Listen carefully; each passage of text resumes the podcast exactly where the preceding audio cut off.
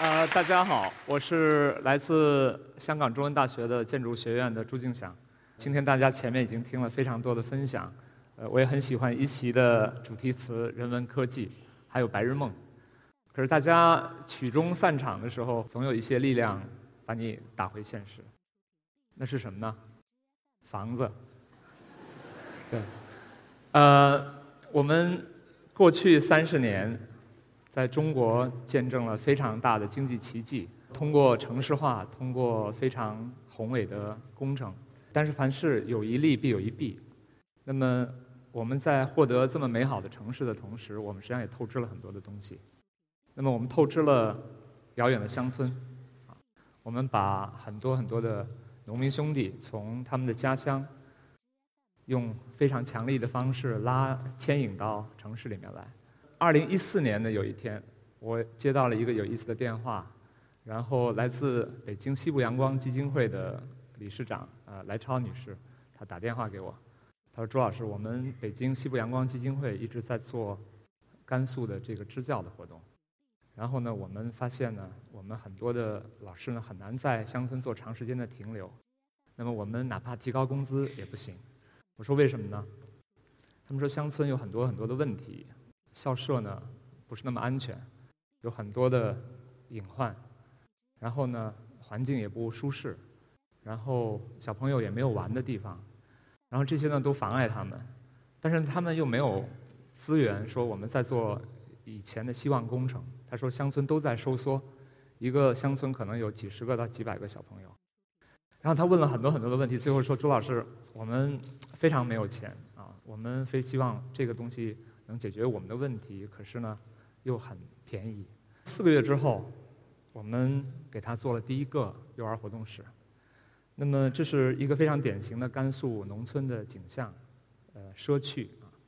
那么它在哪儿呢？在画面的最中央啊，这个黄色的一个小屋。那当我们走近的时候呢，我们会看到这么一个房子。看到这么一个房子，大家会很奇怪，说为什么你把房子设计成这个样子？实际上，我们都为人父母。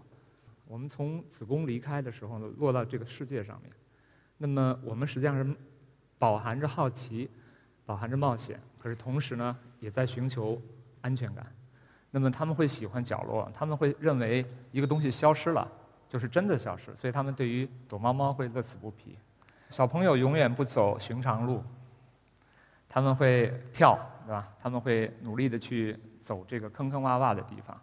那么即使在平地上面，你也不会。看到他们很正常的走路，他们通过跳跃，啊，通过重力加速度的改变来感知他们的身体。在乡村，我们也会发现有非常巨大的网格，然后这个跟我们以后所面临的城市环境会有很多的相似之处。所以，当考虑到这么多因素的时候呢，我们又加入了一个探讨，因为我们知道在乡村管理和这个持续的供应是很大的问题。那么教具会丢，然后呢，家具可能会损坏。那么最后呢？最后只剩下家徒四壁，所以我们把这个问题反过来，我们问来超：如果一个家徒四壁的空间还很好玩，那是不是就达到了你们的要求？那么我们就创造了这么一个空间。那么这个空间里面呢，有各种各样的坑，啊，保证了小朋友在面面对未来非常有意思的复杂的社会的时候，他就在里面已经有了练习，啊，那它又是很小的空间。然后，一个乡村的妇女受过培训，她就可以看管这么大一个空间。我们把小朋友送到这个空间里面，他们会自主的形成游戏，有非常多的洞洞穴，有非常多的这个光线啊，一天四季的呃光线的变化会带来很多很多有意思的场景啊，并不是只有坑，还有平地啊。那么我们设计了一个有意思的家具的体系，可以把整个的大地呢再恢复成一个平面。当它旋转的时候，它就可以形成座椅；再旋转的时候，它可以形成桌子。幼儿园老师们、教育局的伙伴们，还有 NGO 的同事们看到这个都惊呆了，说啊，还可以有这么高大上的小小小幼儿园。然后对于教育局来讲，这是一个非常有意思的事情。我们都知道，大家都在推倡去小小学化的工作，在幼儿园不要再正襟危坐的坐在那里，然后老师在课堂上讲课。那么在这个幼儿园里面呢，我们可以看到小朋友可以坐、可以躺、可以卧，可以到一个角落去玩儿。那么他真正做到了逼迫老师，或者是引导老师，或者是诱惑老师去使用一种新的教学方法，来在这个空间里面进行练习。随后呢，教育局和 NGO 大家齐心协力，然后呢就持续的给我们发了新的订单，说：“哎，朱老师，我们还要十个。”那么每个村子是不一样的，所以我们就必须持续的开发新型的版本。好比说，像在这个里面呢，我们可以看到它是更小的空间，单坡的，然后呢支架也形成了一个像秋千架的空间，然后呢大家坐在这里面，坐在一个翻起来的这个地面上面。我们又把这个工作呢又进一步的简化和优化啊，然后以前的第一个学校呢是七天的时间由我的博士生建造起来。那么现在呢，我们把它压缩到三天，不超过三天的时间。那么非常紧凑的这个运输，一一辆货车可以把它运出来，然后呢再把它打开，然后任何人都可以上手去工作。那么用这种方法呢，我们保证了谁都可以来参与这个建造，包括在学校学习的小朋友。那么这种参与感得到了很多的好处。那么第一个呢是所有的老师们。在乡村立刻能够建立信任感。我因为我们知道，在乡村最能干的都是木匠，而能谁能盖房子，那么姑娘们就会想希望嫁给他。对，然后呢，这个是当时的秘书长啊，赵宏志先生啊，和他的伙伴一起在工作。干活是一个非常累的呃过程，那盖房子尤其的麻烦。但是呢，如果这个麻烦只有两天到三天的时间，那么每个呢都变成了 selfie 的这个最好的机会啊。那么他们也是疯狂的发朋友圈那就帮助我们整个的团队呢，把这个事情呢传播开来。二零一六年的时候，我们也收到了这个中国组委会的邀请，然后帮助呃威尼斯双年展呢来设计中国馆，而当年的主题呢就是非常呃符合我们的这个工作。他的意思呢是说各个国家的建筑师他们是怎么去对抗这个贫贫穷和社会不公义的问题的。那么又通过了大概两个多月的工作，我们在当年的五月份呢，为呃欧洲的这个展场呢设计了一个铜雀园的变体。那么当时的意大利呢是夏天，非常干燥，所以我们呢就考虑到这个因素呢，来设计了一个很简单的、很适合通风的这么一个空间。我们把所有的大咖们都变成了小孩儿，那么小孩儿到里面就更加的自如。那么更小的小朋友不光是看上面，他们还会去看下面，下面是青草，下面是这个。呃，别人的这个呃足印，他们会把自己埋起来，然后呢，他们会发明在墙上的攀爬的游戏，然后展开了这个竞争。然后我们管这个馆呢叫斗室，为什么叫斗室呢？我们都知道，斗室是小房子的意思，可是斗又是中文的呃斗争的意思，呃也是我们斗蛐蛐儿，代表很有趣味的事情。那我们用这个来反映设计科技的一系列的工作。我们只有把一系列的问题、一系列的麻烦转换成趣味，那么我们可以帮助到他人，而我们的设计呢，也能够得到社会的广泛的认可。回到中国，那么我们又持续的去通过展会的形式推广这个新的理念，并且和慈善的工作呢结合在一起。二零一七年的时候呢，我们又帮助这个呃一个北京的一个基金会，然后呢，他们又要做展场，展场呢通常大家知道需要很高大上的东西。但是呢，展场十天之后呢，很多的组件呢就会变成垃圾。那对我们来讲呢，是说，哎，这为什么需要变成垃圾呢？我们如果很精心的设计，我们可以把这些不用的设施呢搬到乡村，然后把它变成这个乡村的有意思的空间。所以加上一些组件呢，我们把它搬到了不同的地方，尤其在河北比较寒冷的地方。变成了星形的这个斗室，很小的房子里面呢有非常瑰丽的光影，然后小朋友可以利用它做攀爬的练习，然后呢南侧呢还有极热墙，在冬季的时候可以捕捉热能，然后让房间呢得到自加温的效果。同样的空间呢也不光是被应用在乡村，它也可以应用在城市的场景。那么这是一个深圳的高层建筑，然后上面有一个很大的天台，然后呢我们用它来做了一个加建的会议室。在上海。我们为用斗室和这个铜器园的原型呢，制造了一个很有意思的茶室，在上海的滴水湖区啊。那么这样的话呢，我们会发现，在城市的工作和乡村的工作是可以互相的沟通的，可以互相的交流的。到目前为止，我们在全中国到今天为止，差不多已经有一百零四间了啊。那么，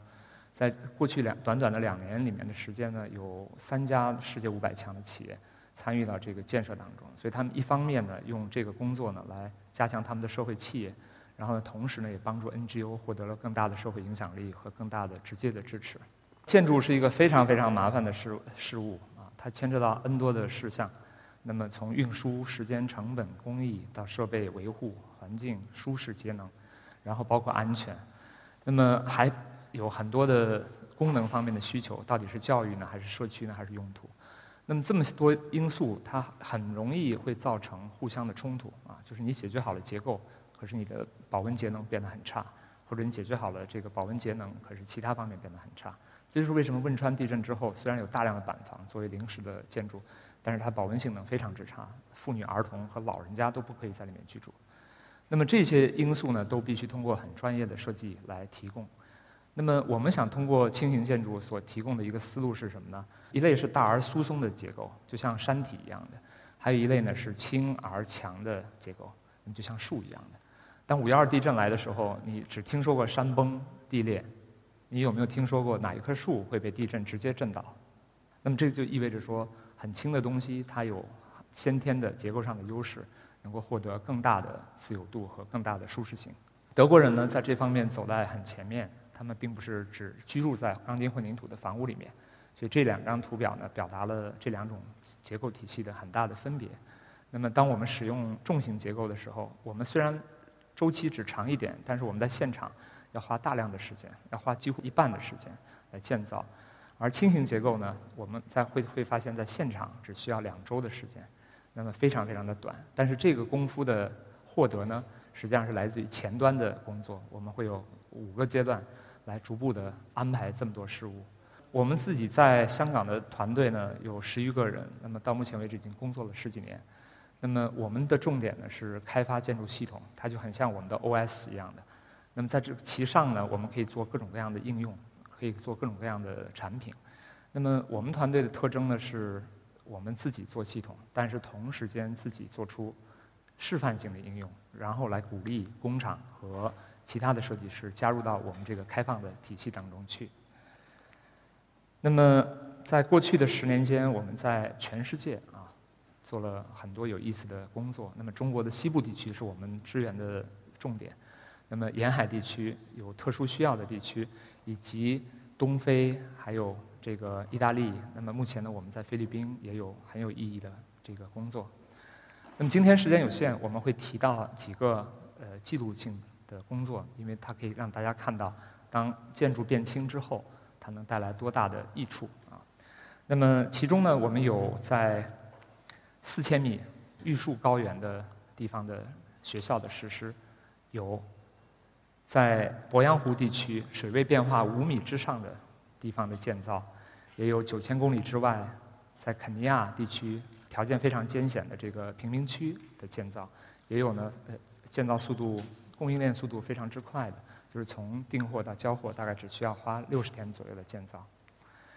那么第一个我想讲一下这个格莱敏的乡村银行，它是由 Mohamed Yunus 二零零六年的诺贝尔和平奖得主。他是这个小额信贷的这个发起人，然后他在中国第十次终于有了一间乡村银行落地啊。那么出于各种原因呢，我们得到的这个时间呢只有两个月。然后呢，在建造这个小呃小小的乡村银行的时候呢，我们采用了跟当地民居非常接近的这种造型，但是呢内部的功能呢是变得非常好，冬暖夏凉的房屋，然后拥有三个卫生间，然后有各种各样的空间。所以你冬天可以洗澡，然后呢夏天也不热，然后有很大的活动空间在这个呃乡村里面。那么这个是它的室内的一层。然后我们当然会采用工厂的方法施工，但是在这个项目里面呢，我们想尝试一个新的社会学的一个合作。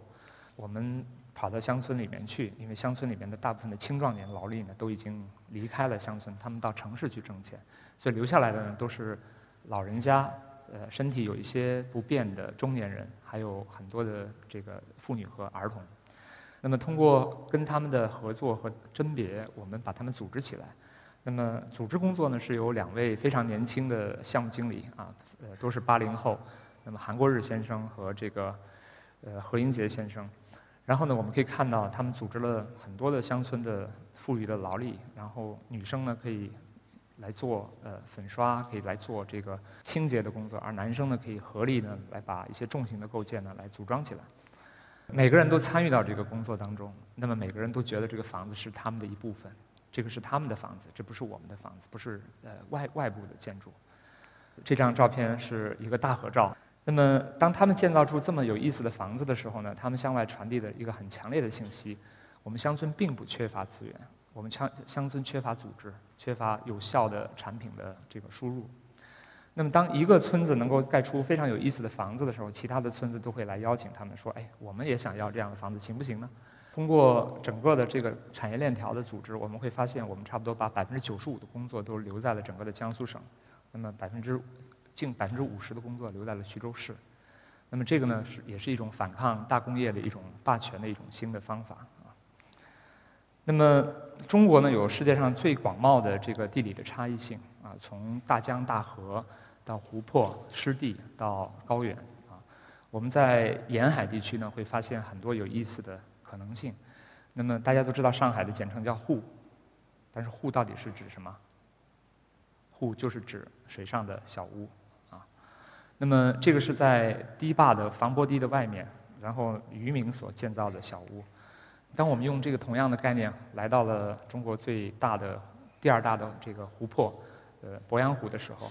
我们也受到了当时的局长的邀请，然后呢，希望我们在这个渡口的附近呢建造一个保护站啊，这个保护站用于呃观测科学家的观测以及旅游的宣宣传以及保护区的宣传。但是这个湿地呢有一个巨大的特征，就是水位的变化非常剧烈。呃，我们去到那里的时候会发现电线杆子上面都是挂着水草，那就是意味着说夏天的时候会水位非常之高。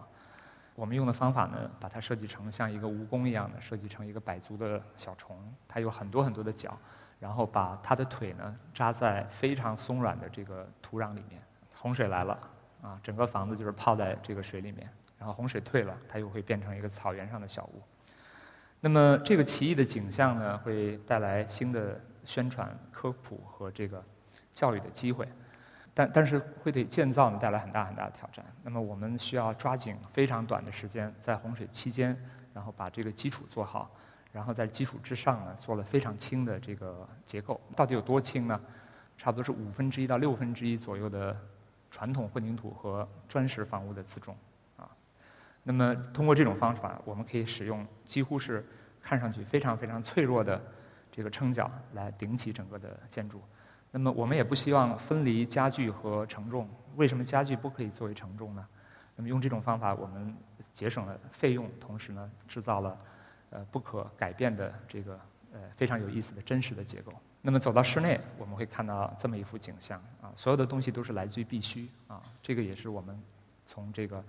渔民的小屋所得到的启示。多余的东西在这里面都会被节省掉。非常年轻的助理，然后吴成辉先生。和和他的伙伴，那么他们两个因为这个非常出色的工作呢，就也被邀请到菲律宾去工作，然后帮助建造更有意思的这个湿地的海滩的这个度假酒店。除了湿地和海滨，我们还有一类很艰难的工作，就是青藏高原。我们知道三千米以上，人就会感觉到很不舒适，而这里呢是三千九百米的玉树。那么由于这个建造呢非常非常艰难，所以呃。当地的小学呢，这个比较偏远的未受援助的这个小学呢，差不多有三年的时间呢，是小朋友们都居住在这个帐篷里面啊，老师居住在这个帐篷里面。在后来的这个年份里面呢，我们得到香港基金会的援助，我们决定呢来帮助到他们。但是由于当地没有材料，非常高寒，呃，风也很大，施工期超短，呃，冻土层很深，所以呢，所有的建造费用加起来呢，会超过这个深圳的。平方米造价啊，那么考虑到这么多因素呢，我们也采用了一个很新的方法，就是我们把所有的预制呢放在成都进行，然后全部的东西运好了之后，做好了之后呢，运到这个高原上面来做这个实施。这个学校呢非常有意思，我们使用了一种超大型的积木的模式，就是每一块板呢都是 Z 字形的，因为 Z 字形呢它有 E，那就会产生很强大的结构能力，所以我们拿这个呃结构呢既做了。侧墙，也做了水平的楼板，也做了屋面啊。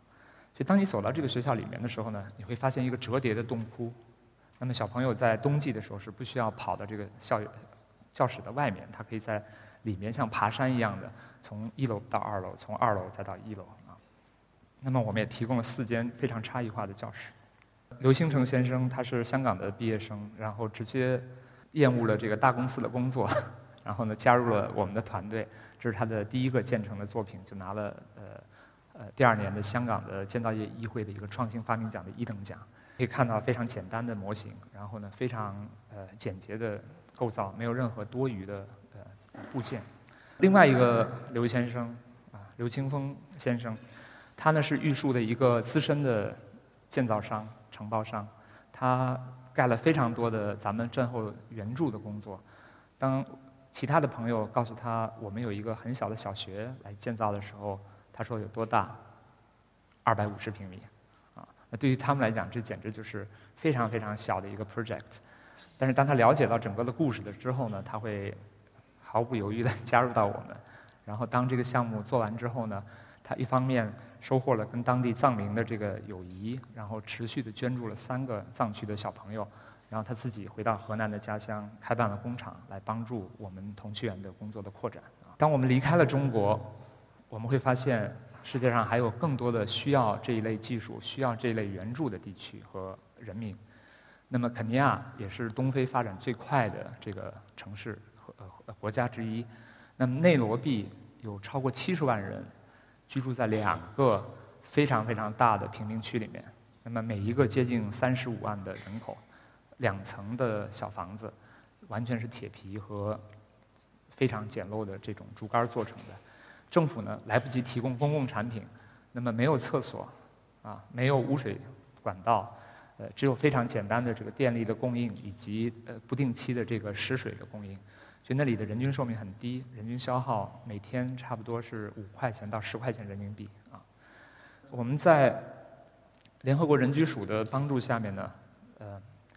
帮助他们提供一间学校啊。那么我们都知道，这个建造活动呢是一个很大的唐僧肉。那么每个人会说：“哎，朱教授，我们要做基础，你不给，那就等着瞧吧。”那我们要做上部，你如果不让我们做，会怎么怎么样？所以我们不想陷入到这种复杂的这个地方部落和帮会的这个纠缠里面去。那么同时间，我们也想探索一种新型的对外援助的方法。因为传统的援助方法呢，通常是说我给肯尼亚政府钱，你帮我把这个学校盖好。但是你盖的什么样子我不知道，然后盖的东西是不是当地老百姓得到了这个福泽，我们也不知道。所以呢，这个是很疏离的、自上而下的方法。那么第二种方法呢是。海外 NGO 经常采用的方法之一，他们会带着钱下去交朋友、做工作、甄别各个人的能力，但这个方法非常长效，那么也会导致公共产品的提供的速度很不够。那么我们用的方式呢是说，我们开展全球的合作，我们利用香港的资讯和香港的这个呃科技，然后利用咱们东莞的这个技术和强大的生产能力，然后我们再跟肯尼亚的地方机构做合作。然后我们在五周的时间提供了这个小学啊，而且是在当年的雨季。这个小学呢，使用了一套非常独特的结构体系。那么这个是它全部打开的时候的样子。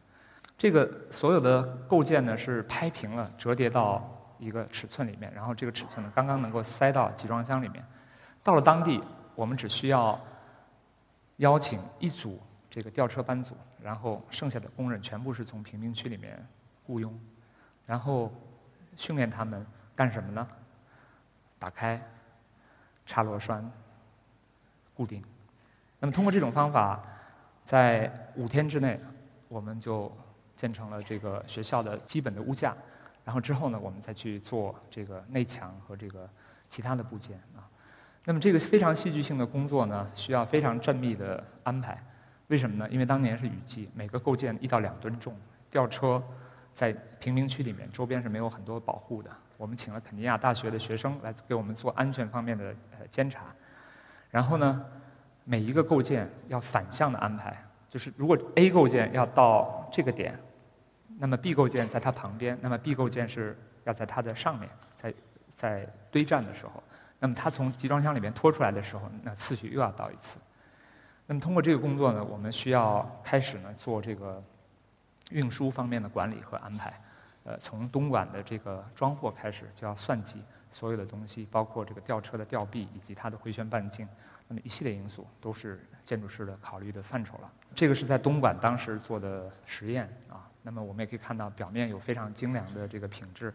这个遮阳的体系又是一个防盗网，那么给这个整个的学校呢一个焕然一新的呃表情。很多年之后回访，那么他们仍然是当地一个非常亮丽的一个的项目。好多年之后，当我们再回去的时候呢，我们会发现这个学校很成功的融入了社区当中，它的模样非常接近周边的房屋，可是它的建造的系统、它的故事和它的背后的呃白日梦是完全不同于当地的。你今天再到这个学校，你会发现小朋友对中国人非常友善，他们很多人想学中文，甚至想学开吊车，所以我们说蓝翔技校应该跟我们去，孔子学院应该跟我们去。然后当地的第一大的报纸做了三个版面的头版的报道，问为什么中国人这么快能够解决我们的这个学校的问题，然后这种技术能不能重新的塑造肯尼亚的住房市场？那么通过这个工作呢，我们启示了一些事情，就是快速的城市化，所有发展中国家正在面临的这个问题，实际上是有解的，但是需要非常强有力的设计和工业的这种结合。当我们走到即使最成熟的这个社会、最成熟的香港，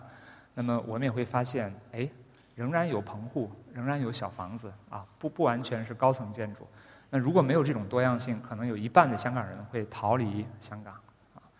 那么当香港向外输出它的形象的时候，大家通常会认为啊，这个是香港，一半的人居住在这种鸟笼子一样的高层建筑里面，那么没有识别性，你回到家你不知道你是谁。你也找不到路啊！你没有 GPS 定位，你没有打电话问你的邻居，你永远找不到他们在哪里啊！这个并不是一个好的发展模式。那么，同样呢，为了发展这种重型的钢筋混凝土结构，我们需要浇筑大量的水泥。我们知道，中国三年的水泥消耗量相当于美国的一个世纪啊。